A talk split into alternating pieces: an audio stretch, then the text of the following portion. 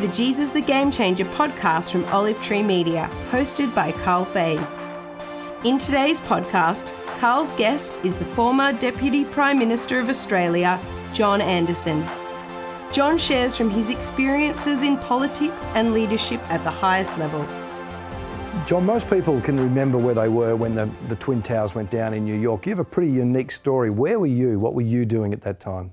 I was in Canberra dealing with uh, uh, the failure of Ansett, the second Australian airline, and a refugee crisis, uh, and acting Prime Minister at the time because uh, John Howard was in uh, uh, Washington at that very time. So I'll remember it very well. So, what, what did they do with you? What did, what did you do? Such counter-terrorism arrangements as the country had ready uh, were tripped, put into place. Uh, all sorts of sites and uh, people around the place were secured, uh, to use the jargon, as best we could manage. Parliament House was cordoned off. I had to work from my motel room because uh, there was a real fear that it might have been the first of a series of rolling attacks and bombings and suicide missions around the world. And of course, none of us really knew just what it all might have meant. How did you feel? Like, how, how did you deal with that? Because there's a lot of pressure. I suppose the answer is really that at that moment, I think perhaps more than any other moment in my life, uh, I realised that uh, uh, there was no use grappling with my own feelings and concerns. I was on the bridge, no option to jump overboard and say, I wish I was back on the farm. There was a job that had to be done. I remember, um, and I've been quite open about this, uh, praying for strength and for guidance and having an overwhelming sense of being able to put self interest aside in order that I might do to the very greatest of my ability what needed to be done. Because, in a way, uh, the recurring nightmare at that time was with all of this information coming from all of our agencies, colleagues here and internationally, what if there's a bit of critical information that I somehow am responsible for missing and people die as a result?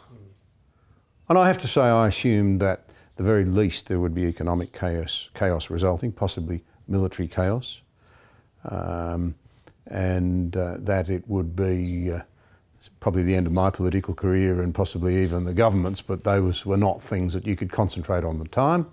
There was a job to be done, and uh, I believed very strongly then, as I do now, uh, that in those circumstances, uh, the right thing to do is to be prepared to bend your knee before the Almighty, mm. seek guidance, seek counsel.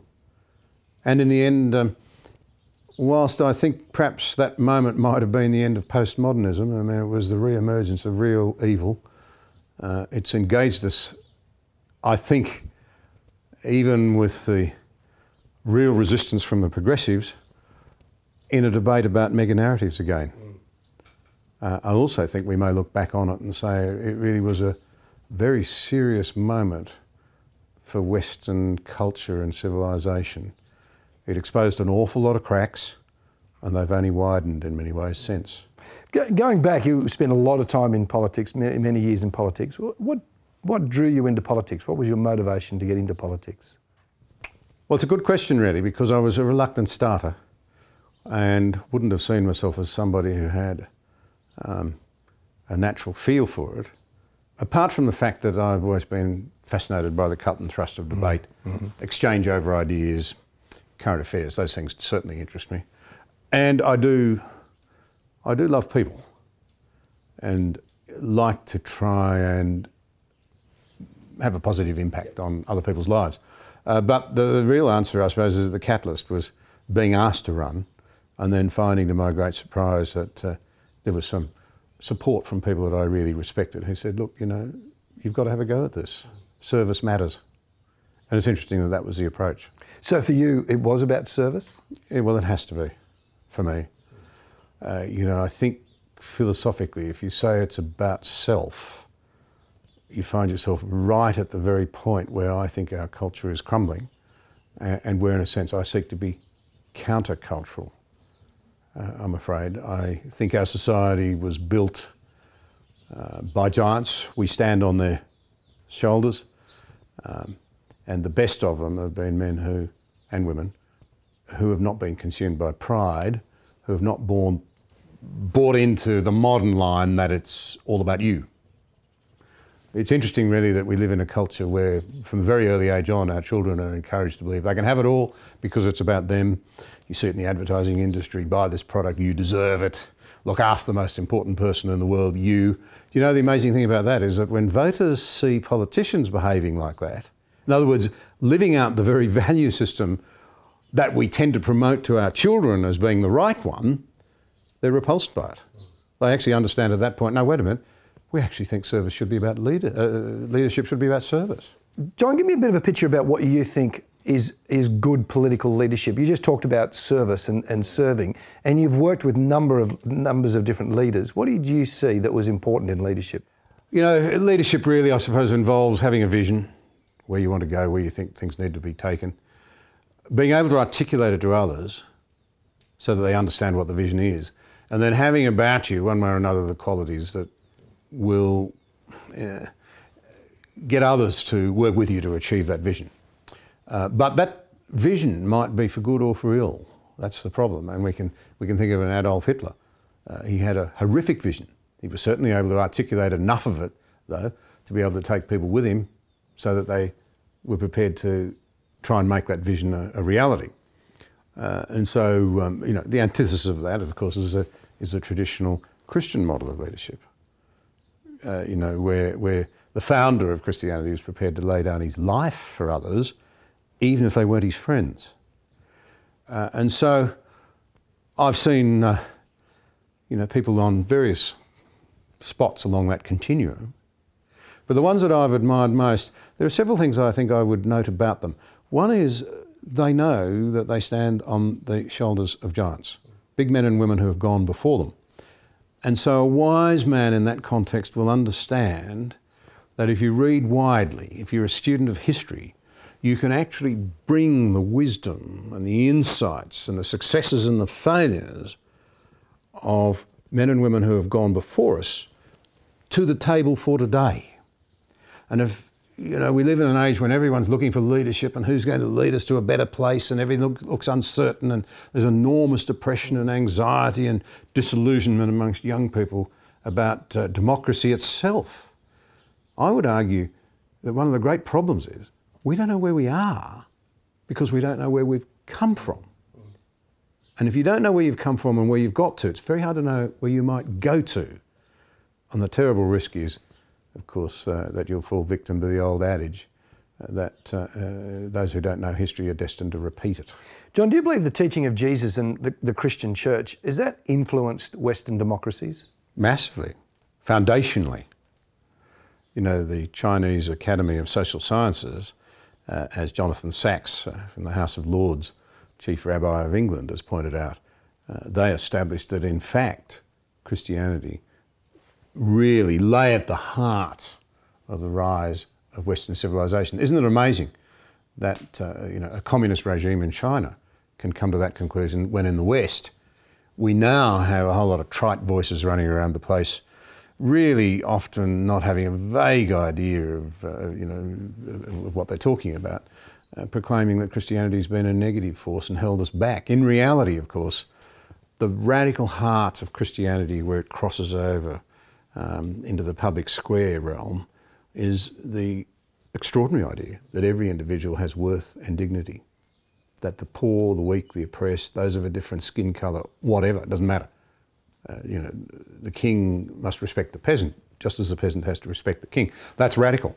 It lies at the heart of the idea of the rule of law, of the vote, as one American put it. We're so good we had to give ourselves a vote. We're so bad we had to give ourselves a vote, reflecting our dual nation, uh, uh, uh, personality, um, created in the dignity uh, of, of, of, God, flawed by our own selfishness and our own desire to do things our own way. How do we balance the two out? Uh, the Western genius has been defined in democracy and in, in the vote. Um, but you can go much further than that. Uh, our Western social conscience, I would argue, derives from uh, the uh, Christian movement to free the slaves. We rightly regard slavery as abhorrent today. But at the time that Australia was settled, which isn't very long ago in the scheme of human affairs, the American um, academic Hochschild argues that three quarters of the world's population were either serfs or slaves. That's staggering to us. Uh, you know, they had no economic or political or personal freedom. The whole idea of slavery, though, was tackled by the Christians in uh, that great movement in the revival times uh, when there were many, many Christians in public life, and, and, and the greatest human rights movement of all times evolved. So it's been massively influenced. And an extraordinary amount of what we now take for granted in terms of the way we view others, the way we think that the less fortunate and so forth have to be looked after and so forth, they have their genesis in the unique idea that derives from the Bible that we should treat our neighbour as ourselves. Where, what other culture, what other creed has taken it forward in the way that the Christian West did? Not saying the Christian West's perfect, far from it. It's had some appalling moments of terrible slip ups. But on balance, what sort of society do most people in the world want to live in today? It's the Western capitalist democracies. They either want to move there or they want a model like that in their own homeland. What an irony that, you know, we live in an age when our own academics, our own intellectual, our, our own intelligentsias, those who dominate the debate in the public square, want to rubbish and demolish and, introduce, and, and encourage us to self loathe our own achievements. And that which we don't understand, that which we pervert, that which we distort, we're in danger of destroying. Our mm. children and our grandchildren will not thank us for it. I actually want to go back to the, the leadership question, John. You, you were at the, the kind of peak of Australian politics, which has a lot of power and a lot of prestige. And how did you stay grounded in that period of time? How'd you stay a, a grounded person? How'd that not get go to your head or or your personality? Well, it's kind of you to assume that it didn't. I think philosophically, I had a deep commitment to the view that I have no special standing before God that other human beings don't have. You know, um, in one sense, you see, if I'm fortunate enough to have some talents or gifts or whatever that equip me for that role, that's not to my credit. It's to be used wisely for others. If there are others who don't have those abilities, I, sh- I have no grounds for despising them or condemning them or for looking down on them. But there are a lot of practical lessons that you learn as well going through life. I remember working as a mechanics labourer when I was a university student and realising that one of the young fellows that I was assigned uh, to work with by the boss, if he'd had my educational opportunities in life, he'd have been a brain surgeon. It was a humbling experience and I never forgot it. Stood me in good stead. You know, uh, in the words of a pretty silly little song I once heard, be kind to little guy on your way up or you'll meet him on your way down. so there was a kind of perspective in, in working with that guy uh, who was a mechanic who you thought the guy's incredibly intelligent. I just realised that he had talents uh, and skills latent that hadn't been drawn out. Uh, that, um, you know, put into perspective, I suppose, the opportunities that I'd had and made me realise that I'd been fortunate, but I couldn't take credit for it. Did you see humility and the concept or, or, or the virtue of humility much in just politics in general, in leadership in general? Well, I think uh, what I would say is that the leaders that I knew and admired most knew at least the importance of keeping hubris in check they understood it was important. The degree to which they succeeded in that, well, you know, I don't know. I think all men grapple with pride to some extent. Uh, some are better at hiding it than others. But it does lie at the heart of nearly every human problem that I can think of, if not every one of them. And I think it was Lewis who said uh, the problem with pride is it prevents us from looking up to an exterior reference point, an external reference point, or God, um, and it makes us look down on other people so we don't see them as fully worthy human beings, uh, you know, on our own level. And, uh, uh, you know, there's an awful lot of the world's ills that can be traced, I think, to the problem of pride.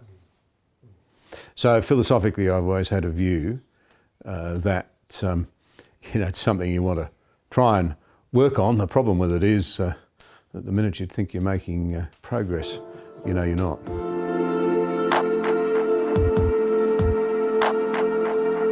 We hope you are enjoying this podcast. Olive Tree Media seeks to introduce people to Jesus, communicate a Christian worldview, and transform beliefs, attitudes, and lives through media.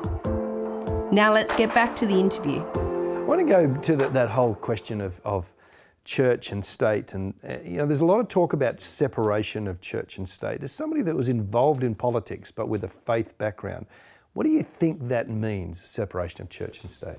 I think it means that the institutions, if I can put it that way, should be separate.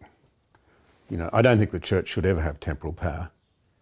Uh, but that's not to say that individuals from the church shouldn't have um, an opportunity to participate in the public square. In fact, I'm absolutely 100% convinced that our society would have been infinitely the poorer.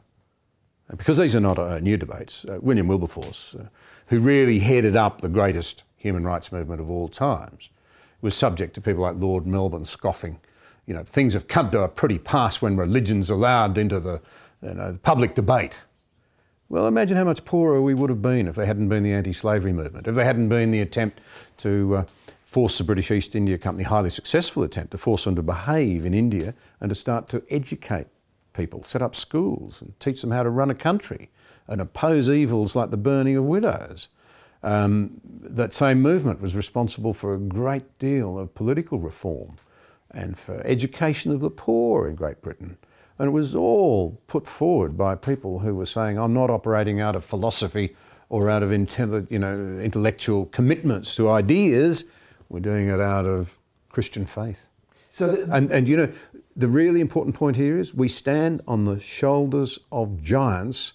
We've got to the point there we don't even know who the giants were, let alone what they struggled with, what they struggled against, what they fought for, how they succeeded, and how it made the world a better place. We put ourselves in a very dangerous position by not understanding our history because the old adage is true. Those who forget the lessons of history are destined to repeat it those mistakes. So the institutional separation, how, what, how do you see that working? So that, they, well, that there's a kind of a, a, wall between the two? Look, um, uh, in the sense that I don't believe it's appropriate for there to be such things as state churches or for churches to have uh, positions reserved for them in politics that alone for churches to run societies. I actually believe that the mission of the true church is, is higher anyway. Uh, the founder of Christianity himself eschewed politics. You know, uh, he made it very plain that he was not going to live by the sword. And in fact, one of the tests, I think, of true Christian behaviour is that violence is never used to defend Jesus Christ or the Christian faith, ever. It may be used to oppose evil. That's a different thing. The case for legitimate uh, and uh, what was quaintly called once, I think, holy wars, uh, although they've been abused as well but you know something's seriously wrong if somebody is exercising violence uh, in the name of Jesus Christ in defence of the faith. Uh, I believe, in a sense, you see, that civilizations come and civilizations go, they rise, they fall, but eternal truths remain forever. Mm. Where, where, you've kind of touched on this a little bit, but in, in the, the teaching of Jesus, where in the teaching of Jesus in the Bible, and, and those things that some people say, look, that's religious, that should be outside of politics. Where are the places that you've seen it where it steps into politics in a really positive sense and has a, a deeply influential um, action into the into the political realm? Well, in history, they're everywhere. Mm. Whether it was the uh, the whole anti-slavery movement, the really serious engagement in international evils like the burning of widows right across the Indian subcontinent, whether it was um, uh, picking up the idea of educating the poor. I mean, it was Christians who insisted to the Scottish Parliament as early as 1695 that all children should have an education. It was Christians who set up the schools that the states eventually, governments eventually took over. So that's history. But even today, just to draw one of those out, I remember back uh, in, after I'd stepped down as Deputy PM, uh, it was the Christians who were agitating uh, that we take seriously again the horrific issue of slavery that hasn't been killed off. We thought it had, but it hasn't. We now know There's somewhere between 20 and 30 million in slavery, much of it sex slavery around the world. That is horrendous. Now, as a proportion of the global population, it's a fraction of what it was once because of the work that Christians have done. But we haven't killed it off completely. And so you find Christians at the forefront of that movement again. There are others who are not Christian, just as there were others drawn into it in the 17th and 18th century. But you know, much of that work is being spearheaded again by people of faith. We see the kind of really positive side of, of democracy, and I, think Western democracies is a very has a very positive uh, way of influencing life across across the world. What do you think needs to be in a community for democracy to stand as a robust, positive democracy? Ah, humility. The humility that says my neighbour does matter and I should treat them as I would choose to be treated.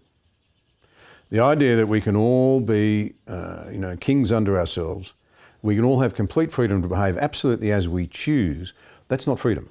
That's the law of the jungle. And when that sense of responsibility to others and to community breaks down, and involved in that, of course, is the willingness to seek to be honest and true. We all fail. But when that concept goes, and I have to say, in a society like ours, I'm not quite sure where it's going to come from. When so few people are going to church regularly and being reminded that they're responsible to a higher authority and to their neighbours, I'm not quite sure in that uh, sort of society in the future in the West just where we're going to find the wellspring of commonality of commitment to decency and to our society and to our neighbour that I think democracy is absolutely dependent upon. And the American forefathers, for example, they got it big time. They made it plain that they understood that the uh, American democratic experiment would last only so long as people were genuinely civically minded. So often today, when people talk about involvement in politics, they essentially mean destructive protesting involvement. And you could never do it, of course, and I wouldn't want to be understood to be trying to restrict people's freedoms. But I reckon it'd be handy if we tried to set up a, a little uh, sort of agreement in our society. That you want to go and protest something, earn the right by pointing to something you've done that was positive for others first. So often we now confuse democratic involvement and activism. They're different. Uh, that's such an interesting concept that, that uh, democracy giving us freedom helps us kind of grow as a society, gives us lots of opportunities. But for that to, to be created, we actually have to take a step back and not demand what we want for ourselves all of the time. Well, it must. You see, if my freedoms are bought at the expense of your freedoms, sooner or later we're going to end up in conflict. And one's going to win, and by definition, someone's going to lose. We have to have a sense of commitment to others a sense of responsibility to others, particularly to the weak and the poor, because it's our essential instinct to be selfish. And perhaps it's that that Christianity brings it so unique an explanation of, frankly, our problem, which is our selfishness. Uh, and if you like, um, the exhortation, and I would argue the means, to overcome it and to put it to one side, recognizing the selflessness of a Christ who died on the cross in order that he might be reconciled even to his enemies. That's a very high, high bar. But we live in a culture where even the concept's not understood, where we don't even talk about it. So you see, in, we're rapidly getting to a point where people are so biblically illiterate and so historically illiterate that they can't understand our own culture. And we're having to rely on people like the Chinese Academy of Social Sciences reporting to the atheists in Beijing to understand the origins of our own society. That's extraordinary. And I would argue it's very dangerous. And if I would have a plea to make to people, I would say to them, don't be mockers. Go out and actually make sure you really do understand where your freedoms came from and what's required to keep them. John, we just want to kind of explore a bit of your, your own life because, you know, you, people look at uh, you and your um, You've had a, a, good life, you've got a great family, wonderful farm, uh, wonderful a political career, but it hasn't always been particularly easy. What were the hardest points for you, and how did faith influence those? What were the times where you kind of questioned faith, questioned life, questioned your future? Well, I'm no stranger to tragedy. My mother died of cancer when I was very young, undiagnosed. Uh, I was only three. Uh, my sister was killed in a sporting accident when I was a teenager. Um, and uh, so forth. Uh, and I don't like dwelling on those things. Indeed, a journalist once said uh, that I dwelt on them. That was nonsense. It wasn't known about until I'd been in Parliament for a long time, and then a newspaper chose to reveal something of my life story. But they do shape you, there's no doubt about that. I think when my sister was killed, and I've, I've, I've uh, actually met and talked with other kids who have been in a similar situation where, you know, uh, there's been a horrendous accident and you felt a degree of responsibility for it. As a teenager, your childhood ends and you've got to ask the big questions. And I remember thinking, well, I can become black and despairing about of all of this, or I can try and believe that in the midst of all of this, someone's in control and has an end game to play. That's a hard choice. I can understand why people grapple with it. I can understand that. But I, for me, couldn't live with the black answer that it was all purposelessness, it was all an accident, it was all meaninglessness. In other words, that particularly coupled with my sort of schoolboy understanding of existentialism, uh, you know, uh, was too dark a world for me to want to live in. Some people would say that, that tragedy means that they decide that there isn't a God yes. because tragedy happened. You're saying almost the opposite, that in the midst of the darkness, that pushed you to yes. a point of belief and faith. Yes, it did. Because the darkness is so dark. If it really is meaningless, if it really is pointless, you know, um, uh, so for me, it took me back to ask those hard questions. I think, like most people, I believe there was a God. So the question was, well, God, why are you doing this? Rather than you can't be there. I don't think that answer for me stacks up. So then, God, why do you do this? Well, you come up then against the problem of a fallen world. They're big concepts. I can understand why people grapple with them. I don't want to take them lightly. I just want to say, I can't go down the dark road of there being no answer uh, that the no point, that it's all just empty despair. I have to believe that there will in the end be justice and there will be mercy, that it all makes sense and that things will be put right. Was that a kind of uh, a, a, place in your life where it was like, um, I don't know how to put this almost, that it was almost begrudgingly, okay, that's the way it is? Yes or was there was it was there much hope in that, or was it that's the way it is? You know, like what's the kind of line between a hopeful future and a begrudging acceptance?